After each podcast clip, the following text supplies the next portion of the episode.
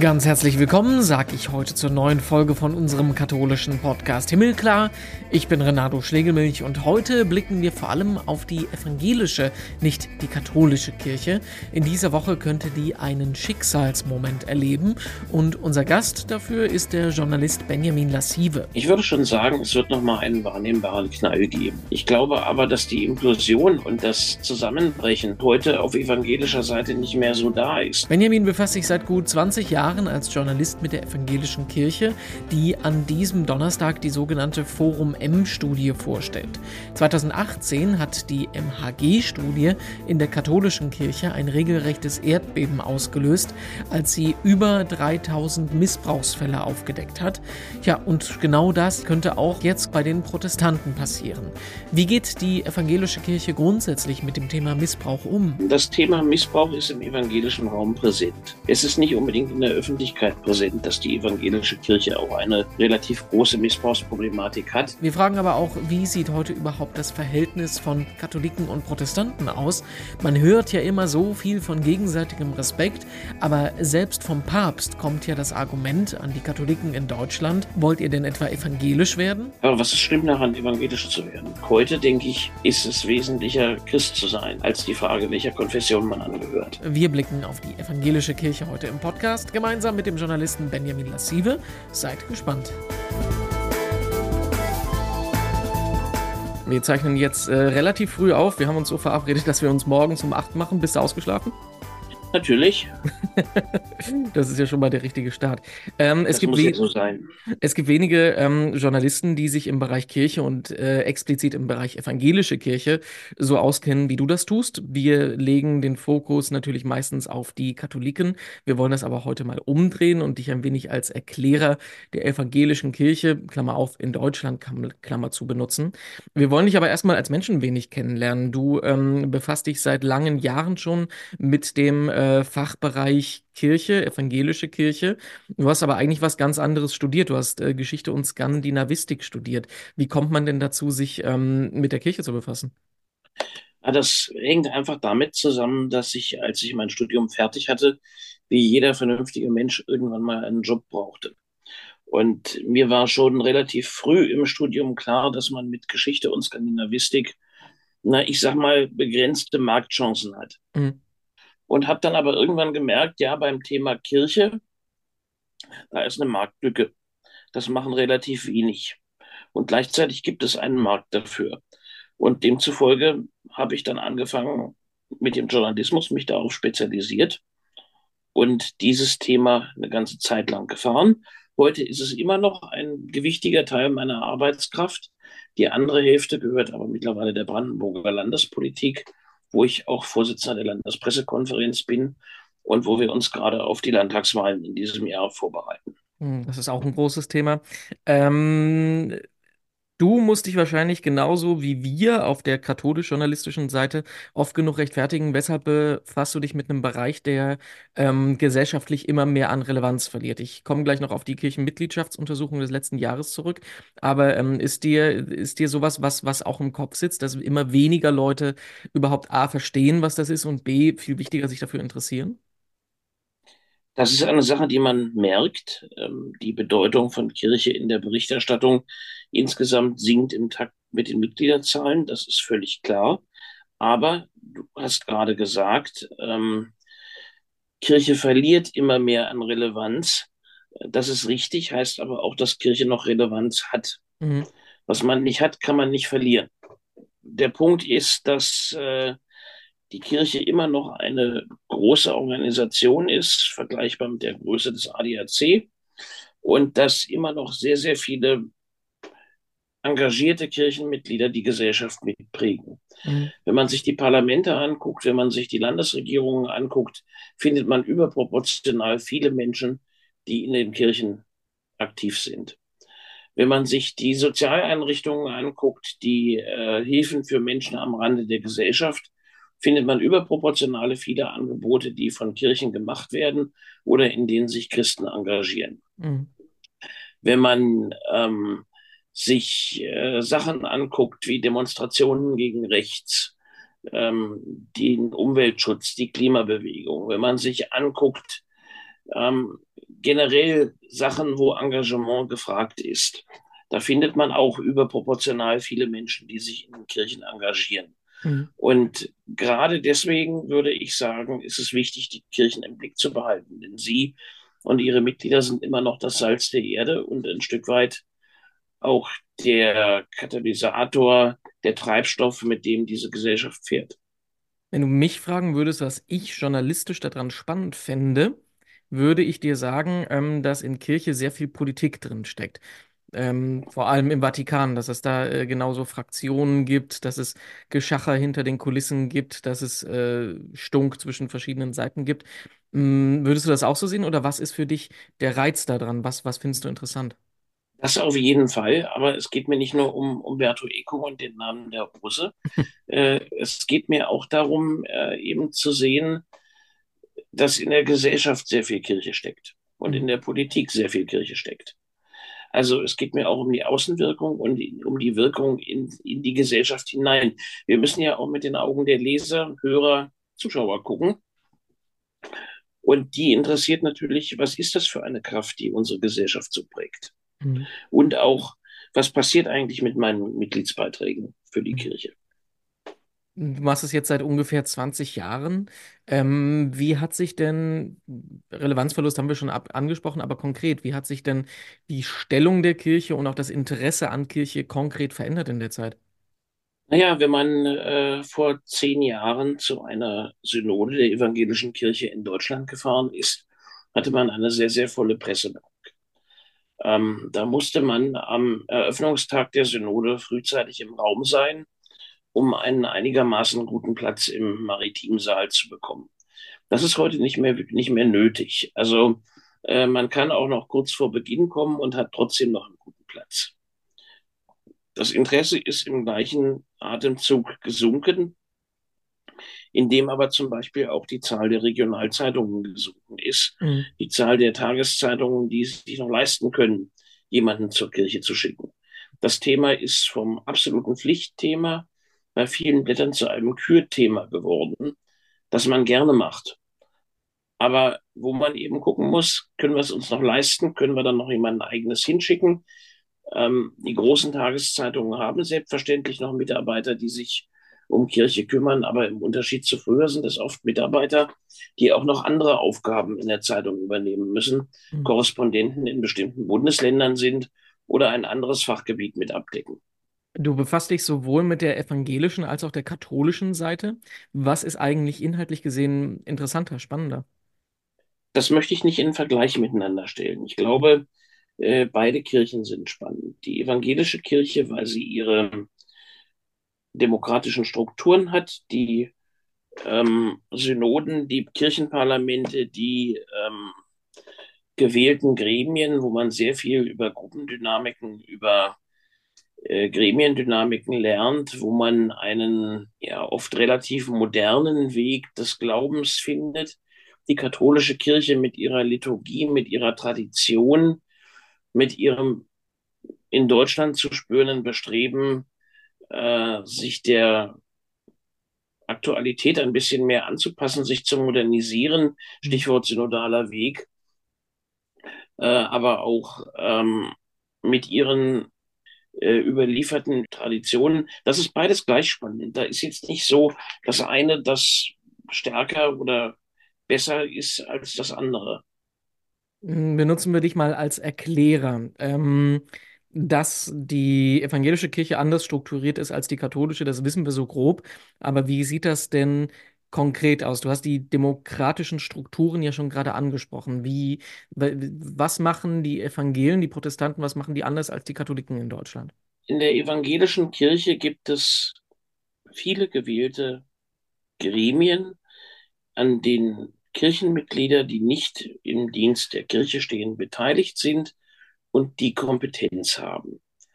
Beispiel, unterste Ebene, der Gemeindekirchenrat, Pfarrgemeinderat, das Presbyterium. Das Gremium, das die Kirchengemeinde leitet. Heißt jeweils unterschiedlich, je nachdem, in welcher Landeskirche man sich befindet, hat aber zum Beispiel die Haushaltskompetenz für die Gemeinde. Ist bis jetzt alles im Katholischen ähm, noch genauso? Es äh, hat aber zum Beispiel auch die Anstellungskraft für Kirchenmitarbeiter. Mhm. Es wählt die Pfarrerinnen und Pfarrer.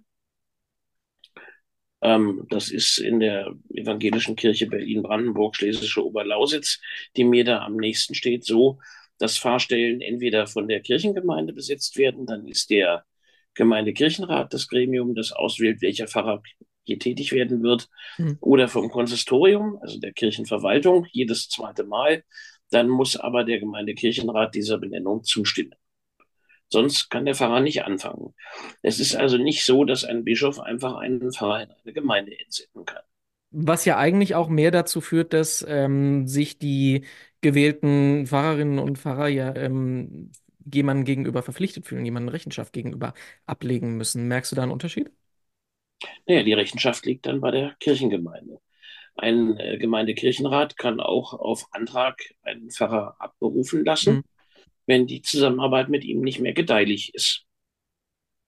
Das hat in der Vergangenheit als sowas ähm, dank einer gewissen Pfarrerschwemme noch häufiger passierte als heute, äh, zu relativ viel Verärgerung geführt, weil es eben Gemeindekirchenräte gab, die das Instrument schon öfter benutzt haben. Aber wenn wir eine Ebene höher gehen und auf die synodale Ebene gehen, wo eben dann Delegierte aus allen Kirchengemeinden jeweils Kreissynoden oder Landessynoden bilden, wo dann auch noch Delegierte aus Werken wie zum Beispiel der Diakonie dazukommen, dann haben wir da auch wieder die jeweiligen Haushaltsrechte, dann haben wir da die Beschlüsse, dann haben wir da das Recht der Synoden, ihre Superintendenten oder Bischöfe zu wählen, je nachdem, auf welcher Ebene man gerade ist.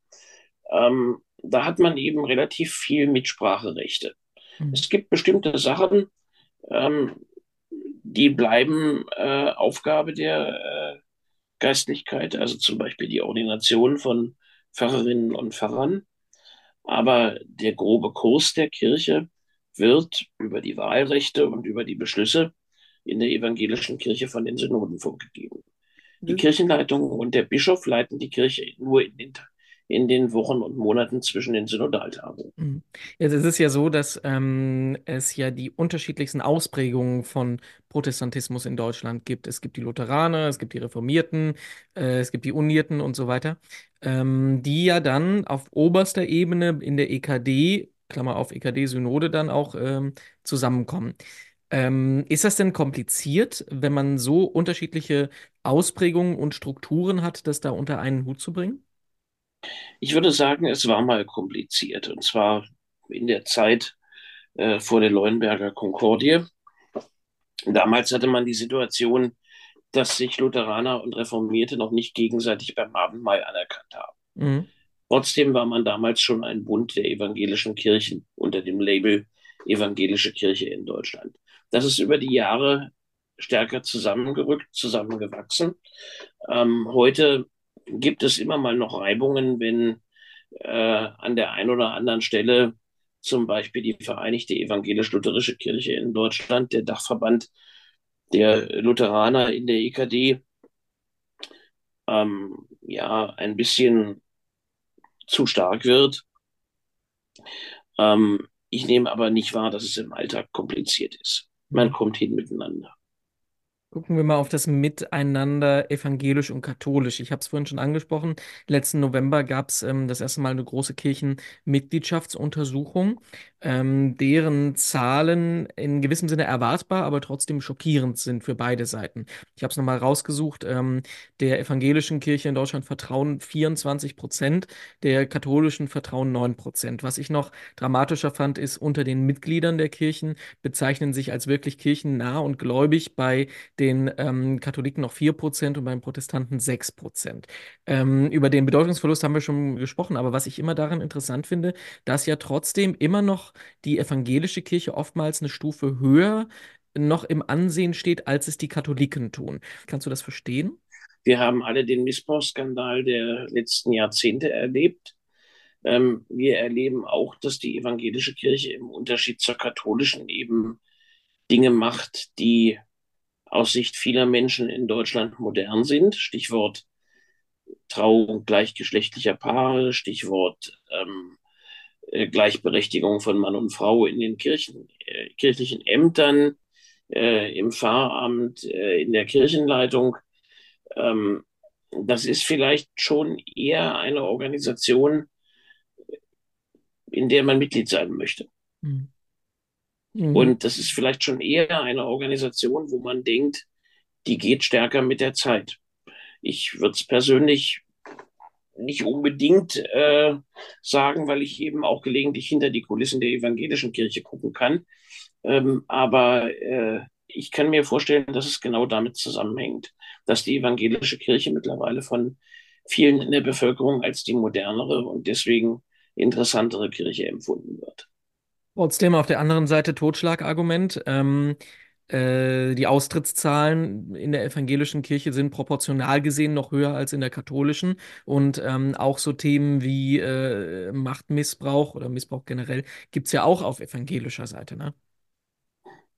Das ist sicherlich so. Also ist da weniger Bindung zum Beispiel, das wäre die Frage. Naja, ähm, ich sag mal so, wer besonders liberal ist, für den ist es auch einfacher, eine Institution zu verlassen. Mhm.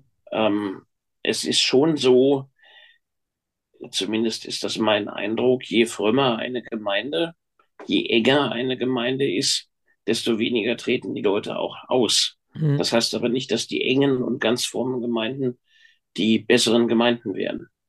Jetzt ist ja ein ähm, schönes Argument, wenn es um Reformen auf katholischer Seite geht und wie zum Beispiel beim synodalen Weg in Deutschland viele Sachen angestrebt werden, die es auf evangelischer Seite schon gibt. Zum Beispiel äh, mehr Verantwortung für Frauen, ähm, Umgang mit Homosexuellen, alles das hast du schon angesprochen.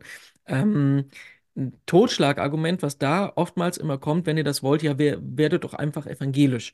Man äh, sagt hinter vorgehaltener Hand, dass selbst der Papst sowas schon mal äh, in der einen oder anderen Runde hat fallen lassen. Wie findest du das eigentlich, wenn so ein Satz kommt? Weil dann wird ja theoretisch ähm, deine Kirche als sozusagen das Negativ Negativbeispiel gegenübergestellt. Äh, wenn ihr das wollt, dann macht das doch, aber das wollen wir ja nicht. Aber was ist schlimm daran, evangelisch zu werden? Ähm, ich müsste ja selber die Frage stellen, warum bin ich selber in der Kirche, äh, wenn ich das schlimm finden würde. Ich glaube tatsächlich aber, dass es Unterschiede gibt zwischen den beiden Kirchen, die nicht äh, politisch sind. Und das ist zum Beispiel die Art und Weise, wie ein Gottesdienst gefeiert wird, die Liturgie, das ist das Abendmahlsverständnis, auch die Art und Weise, wie man Kirche lebt.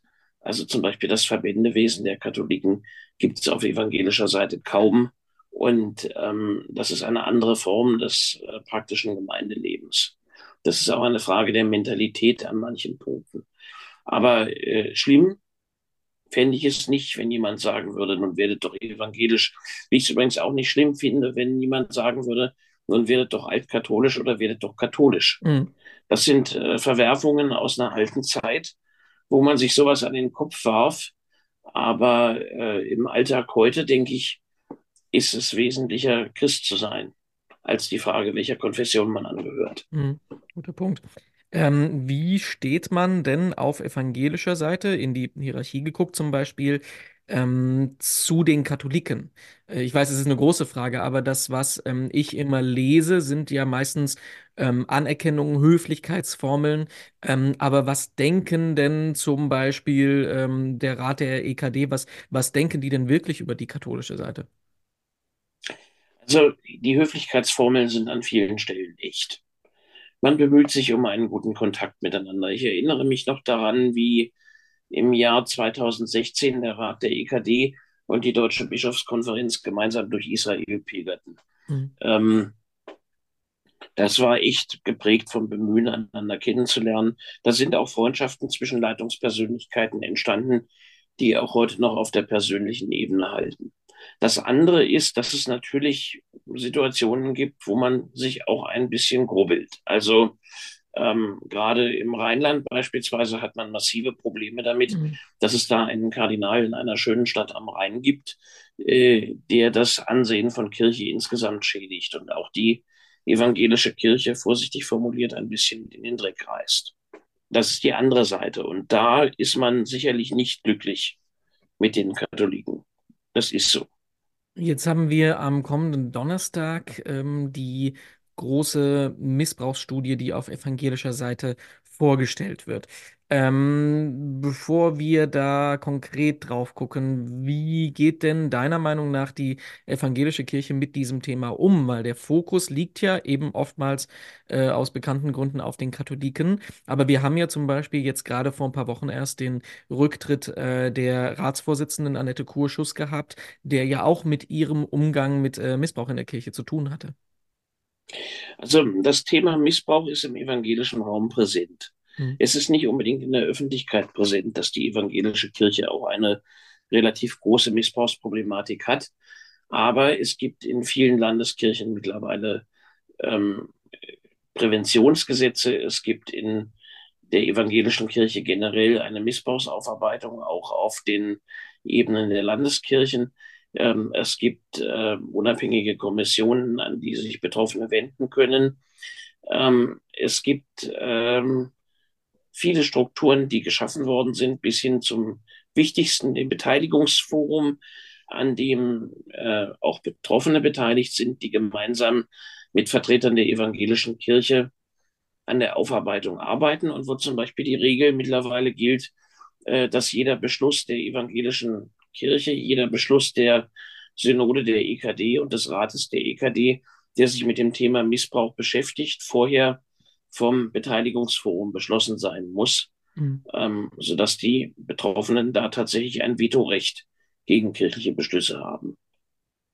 Jetzt haben wir auf katholischer Seite 2018 die große MHG-Studie gehabt, ähm, die ja ähm, unter anderem dargelegt hat, dass ein großer Grund für ähm, sexualisierte Gewalt Zölibat, Selbstbild, männerbündisches Verhalten in der katholischen Kirche ist. Alles das gibt es ja in der Form auf evangelischer Seite nicht. Also eigentlich, ich will nicht sagen, dürfte es das Problem nicht geben, aber müsste es doch eigentlich ein paar Etagen weiter unten angesiedelt sein, oder? Naja, ähm, sexuellen Missbrauch gibt es auch im Sport, es gibt ihn auch in den Familien, es gibt ihn an Schulen, es gibt ihn streng genommen überall da, wo Kinder und Jugendliche sind. Mhm. Und Zölibat und männerbündnische Strukturen gibt es sicherlich nicht an staatlichen Schulen. Ja. Und trotzdem findet dort Missbrauch statt. Und es gibt ihn auch nicht in den Familien. Und trotzdem findet dort Missbrauch statt. Ähm, deswegen ist das eine Ursache und eine spezifisch katholische Ursache. Aber es kann nicht die einzige Ursache für sexuellen Missbrauch insgesamt sein. Mhm. Und so wie die katholische Kirche spezifische Ursachen hat, gibt es vermutlich auch spezifisch evangelische Ursachen. Es war mal im Zusammenhang der Missbrauchsfälle in Ahrensburg in Schleswig-Holstein die Rede davon, dass in der evangelischen Kirche klare Verantwortlichkeiten und Strukturen fehlten und man Leute einfach machen ließ. Ähm, mag sein, dass so eine Geschichte dann auch kommen wird, wenn jetzt die Forum-Studie oder Forum-M-Studie, die morgen in Hannover vorgestellt wird, ähm, die Hintergründe des Missbrauchs aufdeckt. Als das ähm, auf katholischer Seite im Herbst 2018 passiert ist mit der MHG-Studie, das ist ja im Prinzip ähm, eine richtige Explosion gewesen. Also, oder man könnte eher sagen Implosion. Danach ist die, das Vertrauen in die katholische Kirche im freien Fall gewesen. Aber auf der anderen Seite eben auch war es der Anlass für ähm, den Reformversuch des synodalen Wegs.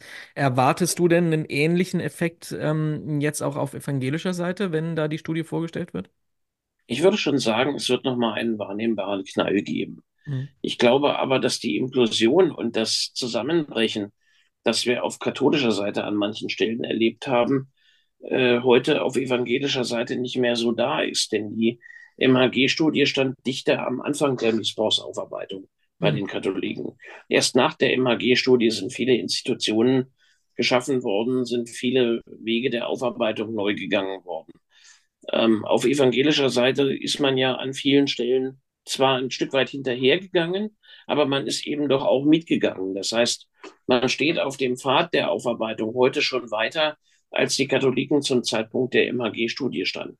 Mhm. Deswegen nehme ich an, es wird Jobgelder geben, die sichtbar werden, aber ich nehme auch an, es ist nicht mehr die ganz große Implosion. Herausfinden werden wir das dann am Donnerstag, wenn die Studie vorgestellt wird. Ähm, ich danke dir für unser Gespräch. Ähm, selbst ich habe jetzt noch einiges dazugelernt über die evangelische Kirche. Am Schluss bleibt ähm, mir nur noch dich zu fragen, die Frage, die wir beim Podcast am Schluss immer stellen. Was, was bringt dir Hoffnung? Äh, Hoffnung bringt mir mein eigener persönlicher Glaube und die äh, Gewissheit, dass da mehr ist, als wir hier heute in dieser Welt erleben. Das war unser Gespräch mit dem Journalisten Benjamin Lassive. Ganz herzlichen Dank dafür. Mehr dazu zum Nachlesen gibt es in den zugehörigen Artikeln auf domradio.de und katholisch.de. Und noch mehr von uns gibt es dann in der kommenden Woche im Podcast. Dann blicken wir hier hinter die Kulissen des Vatikans und sprechen mit einem deutschen Mitarbeiter im Vatikanischen Staatssekretariat. Das wird auch spannend. Bis dahin sage ich danke fürs Zuhören. Ich bin Renato Schlegelmilch und freue mich schon auf nächste Woche.